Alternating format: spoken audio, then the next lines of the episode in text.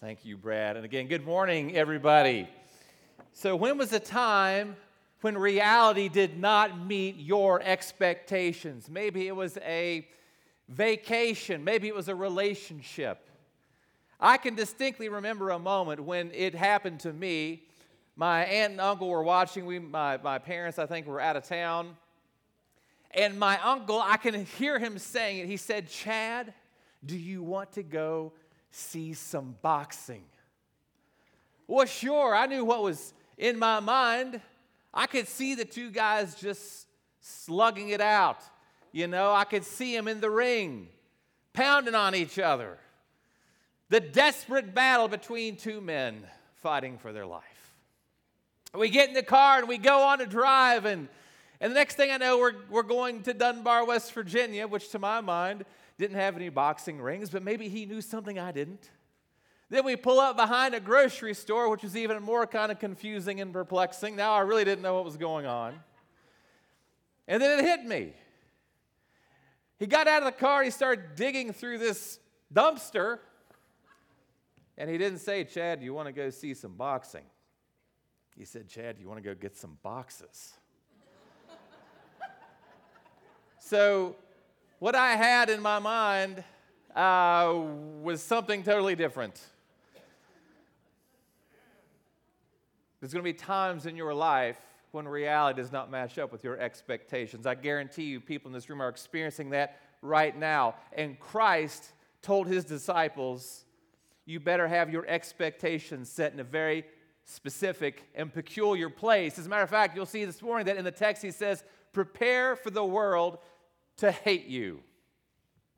And he told them why he was, he was saying this to them. He said it down in verse 1 of chapter 16 I've said all these things to you to keep you from falling away.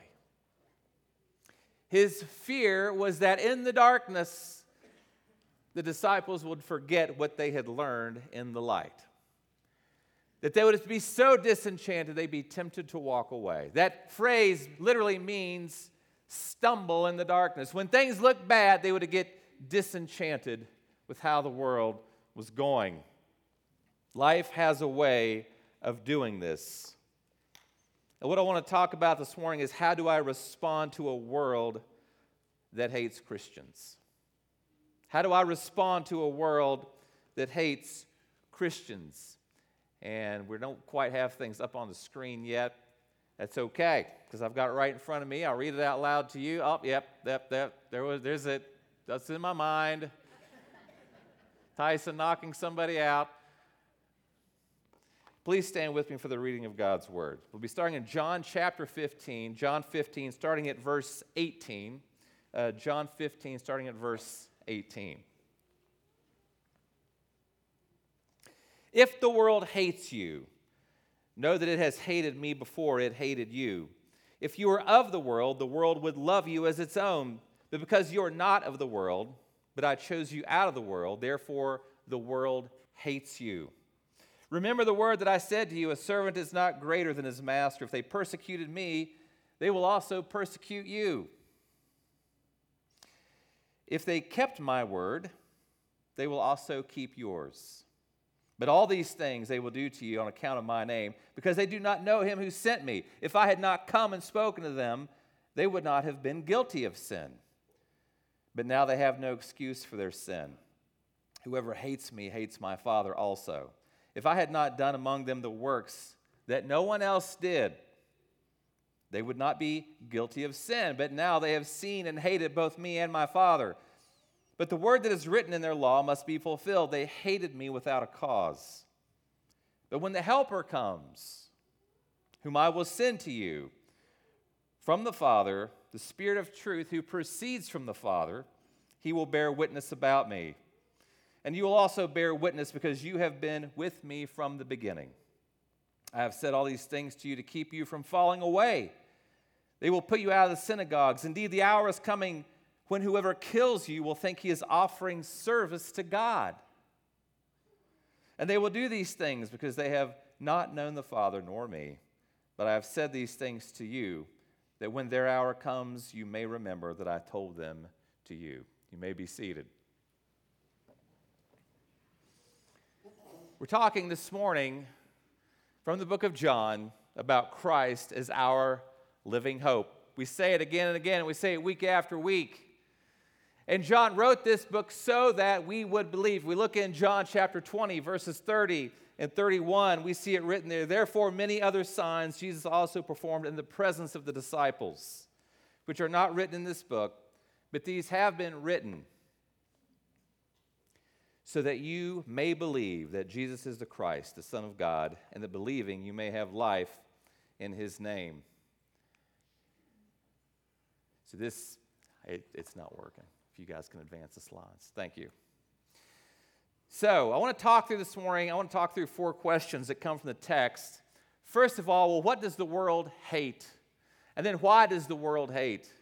And then, well, what should we expect and how should we respond? We'll go through those four questions this morning. So, first of all, well, what does the world hate? And there's, there's three things here. First of all, it hates the words and works of Christ. It hates the words and works of Christ. All that could be uh, lumped into one. And Christ begins this passage with the phrase you see at the beginning if the world hates you. Now you got to remember what he just had told them in verse 17. There was a command there to love each other. They were going to have to love each other in verse 17. So we head in the next section with Christ having just told them about the imperative of love, and we quickly move from love to hate. Now, he says, look again in verse 18, John 15, 18. If the world hates you, know that it has hated me before it hated you. Now, we got to understand what is he talking about when he says the world? It's this word cosmos and it's used throughout the scripture to, to describe the world and the masses of unbelievers and the systems that they create. Jesus called these disciples out of the world. They're no longer part of that mass of unbelief. But this is the world. This is the world's way of doing things. This is the world telling you how you should live and always trying to suck you back into its way of doing things, telling you what gives you value, your money, your power, your looks, your job. That's the world's way of thinking. It's the evilness of the world, and Jesus making it clear have this expectation that world will hate you.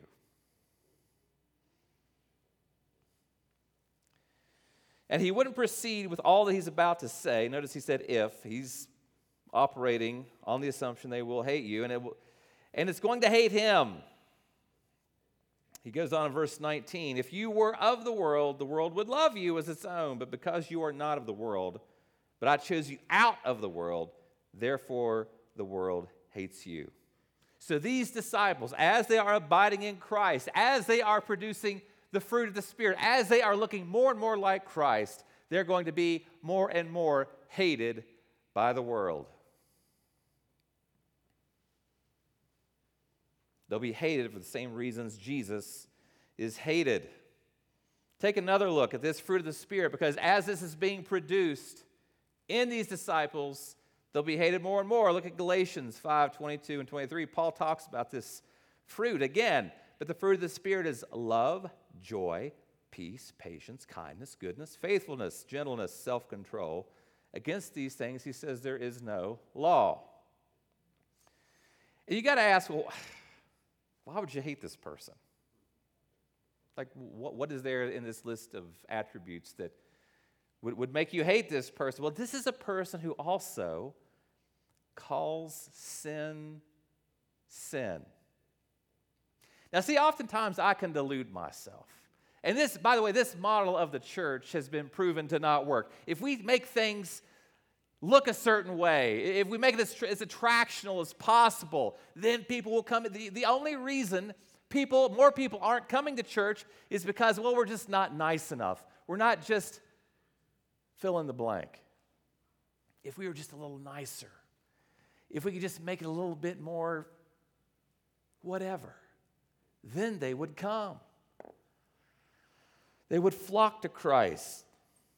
But Jesus is making it clear you will incur hatred from the world. There's a portion in the masses of society that will never accept the things of Christ. I love the way uh, one scholar, Pink, he put it this way. He said the inexperienced Christian supposes that the hatred of the world against him is a reproach. He thinks that he or, or she is to blame for it. He imagines that if he were only kinder, more gentle, more humble, more Christ like, the enmity of unbelievers would be overcome. This is a great mistake. The truth is, the more Christ like we are, the more we shall be antagonized and shunned. The most conclusive proof of this is found in the treatment which our blessed Savior received when he was in the world.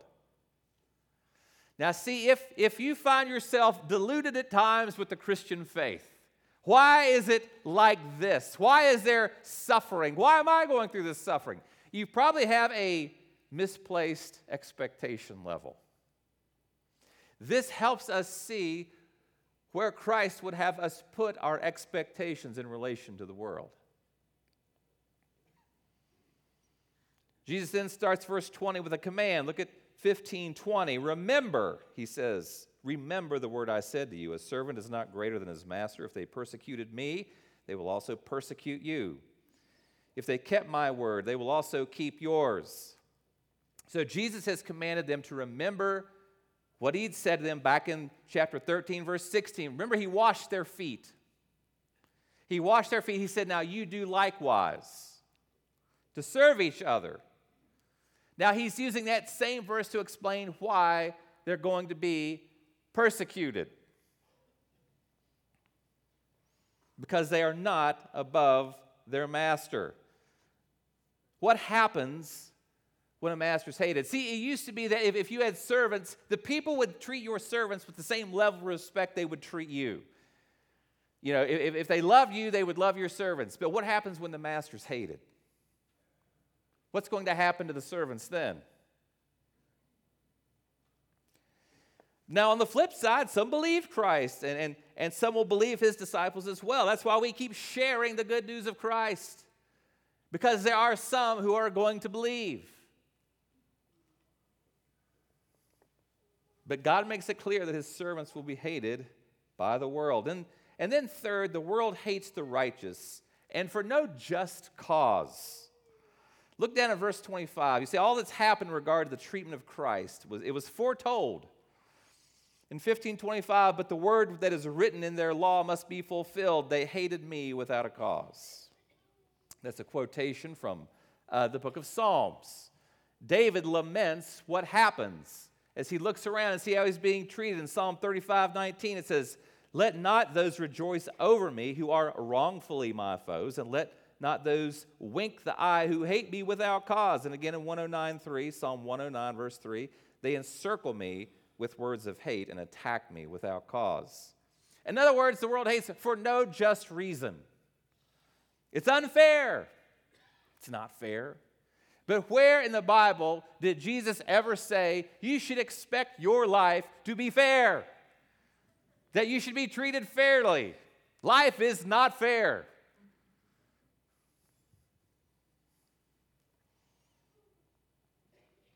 So the world has its objects of hate. But why? Why does the world hate? There are two reasons that come from this passage. First of all, it's because they reject God. They reject God. Look at verse 21, 15, 21. But all these things they will do to you on account of my name, because they do not know him who sent me. Now, in addition to being hated because he'd called the world to repentance, he'd shined the light on the darkness, Jesus now states the disciples, on account of Christ, will be persecuted. And I it's interesting. I, I, posted that, that quote from Arthur Pink. I quoted, I put on my Facebook page uh, earlier in the week. And a friend of mine from seminary got on, got on there and said, Well, what if they persecute you because you're a jerk? Are there Christians that are jerks? Unfortunately, you know, we're all in different stages of the sanctification process. And yeah. And sometimes it's the guy that's smiling right now. But that's a different kind of persecution. Jesus said, You're going to be persecuted on account of me and what I did and what I said and who I am. They're going to persecute you because they're not going to believe you. And Christ says, because they don't know him who sent me. Jesus is talking here about those who are spiritually blind. Remember that every time you get out and you walk on Main Street and you're looking at how people are acting in a restaurant, you are walking with the dead, the spiritual zombies, those who are walking around in darkness that are just going along with what they believe to be right and true, what the world is telling them. Paul talked about these folks in Romans 1:28. He said, "And since they did not see fit to acknowledge God, God gave them to a gave them up to a debased mind to do what ought not to be done." So these are people who put God out of their minds. God's responding judgment was to abandon them to those minds. This is who Jesus is talking about here. It's like this is like rejecting the love of a parent who's telling you what to do and you don't want to hear it. They knew that it'll be harmful for you. Why? You want to do what you, you want to do. That leads us to this second reason the world hates us. It's because God exposes their deeds.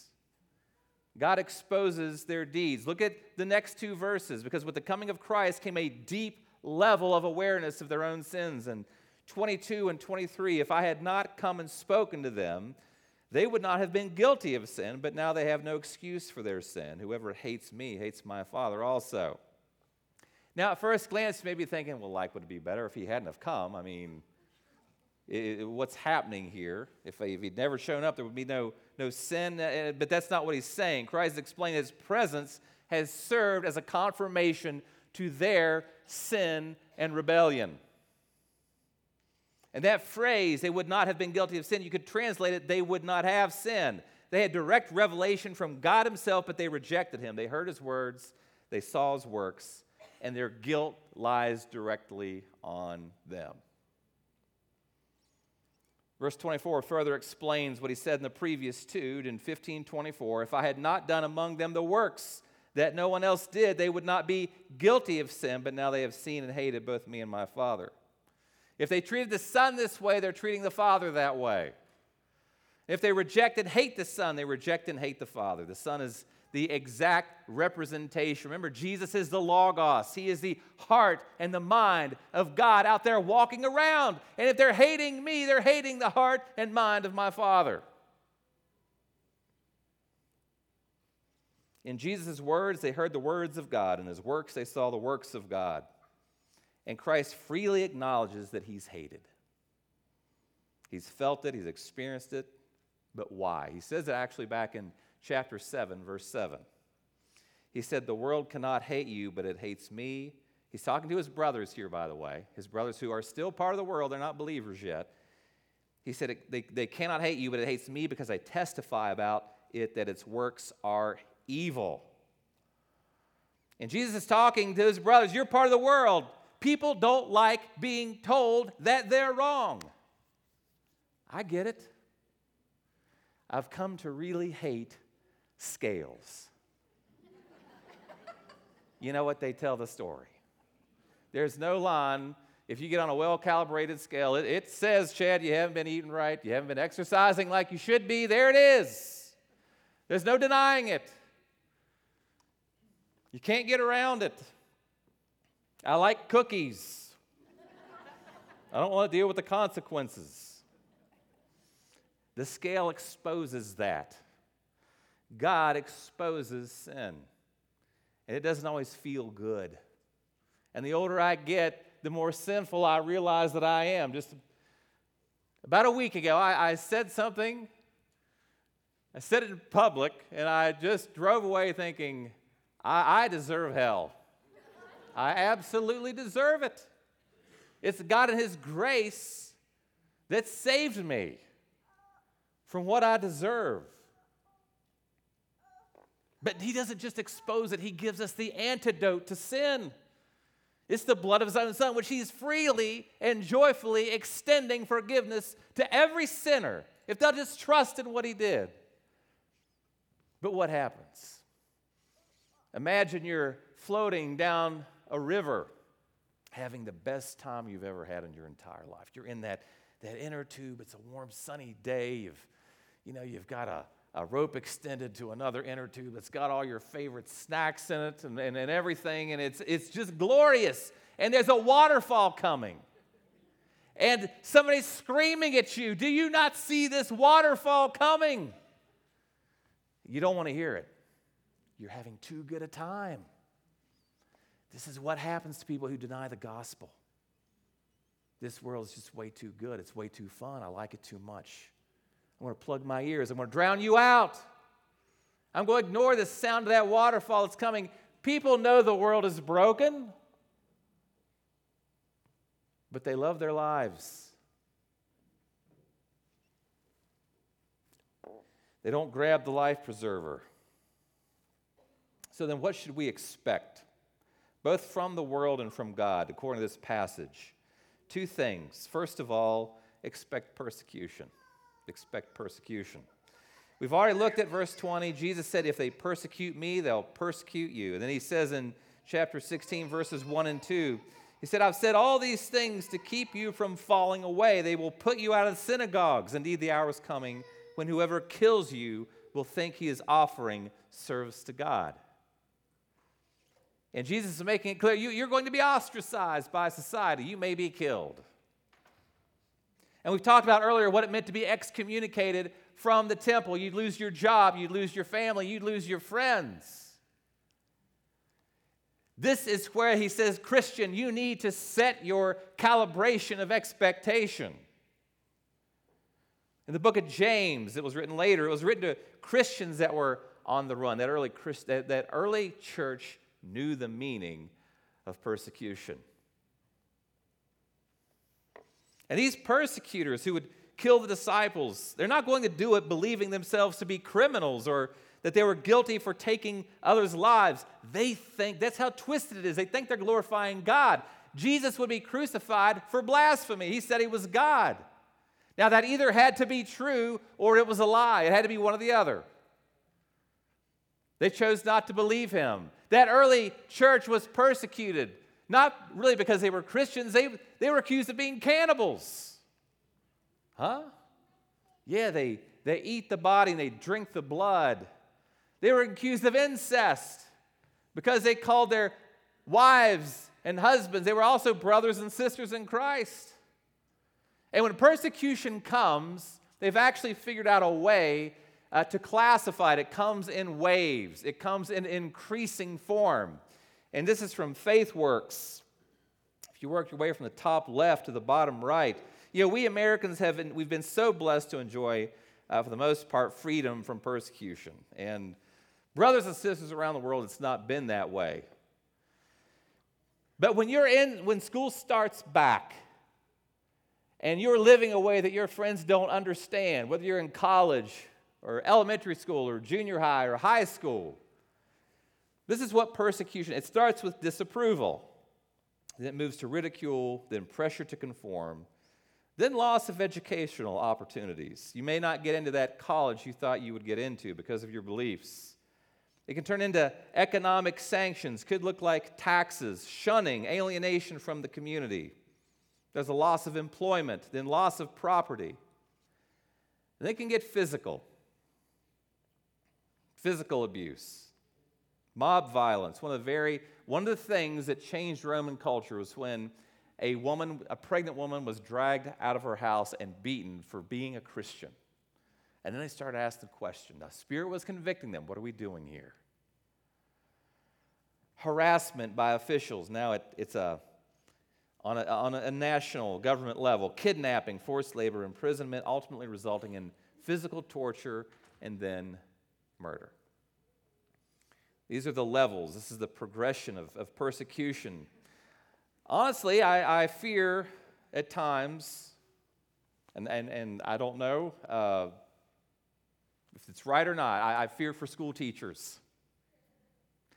Uh, I was speaking to one not long ago who shared with me that she didn't believe that she could, with impunity in her classroom, not call a student by their preferred gender pronoun. It's ambiguous. I've, I've not spoken with the superintendent to verify that. It's not hard to believe. But in the training that she had to take, that's how it appeared to her. Are we prepared to help them if they lose employment for standing up for Christ? Expect persecution, but don't just expect persecution, also expect help. Expect help from God. In verses 26 and 27 of chapter 15, but when the Helper comes, whom I will send to you from the Father, the Spirit of truth, who proceeds from the Father, he will bear witness about me, and you will also hear witness, bear witness, I'm sorry, and you will also bear witness because you have been with me from the beginning.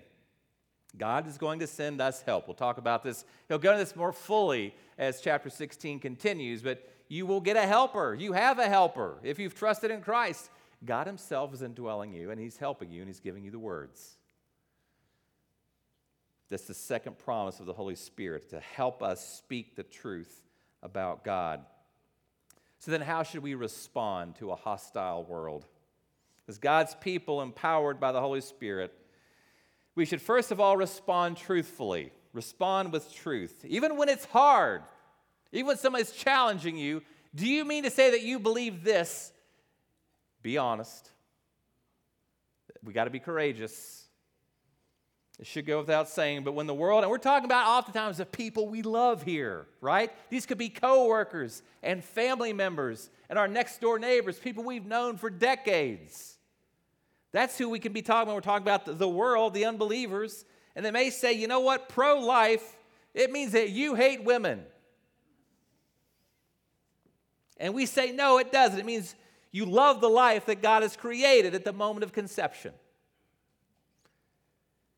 And it was Christianity that, that actually liberated women. Do you know this? They were treated like property. In, in ancient Middle Eastern, in, in the ancient Near Eastern times, and Jesus said, No, in me there's neither male nor female, meaning one is not respected over the other. And when the world says it's okay to live out God's plan for sexuality, we say, No, it isn't. God designed gender and sexuality.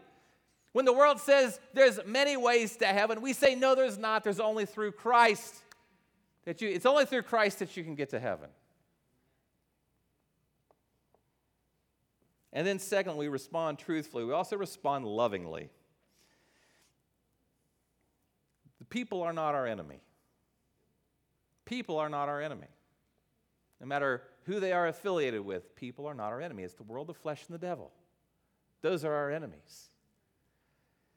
We respond lovingly to people. But, but see, even what we call love and the world calls love are not the same thing. What the world would say is if you love, then you must tolerate.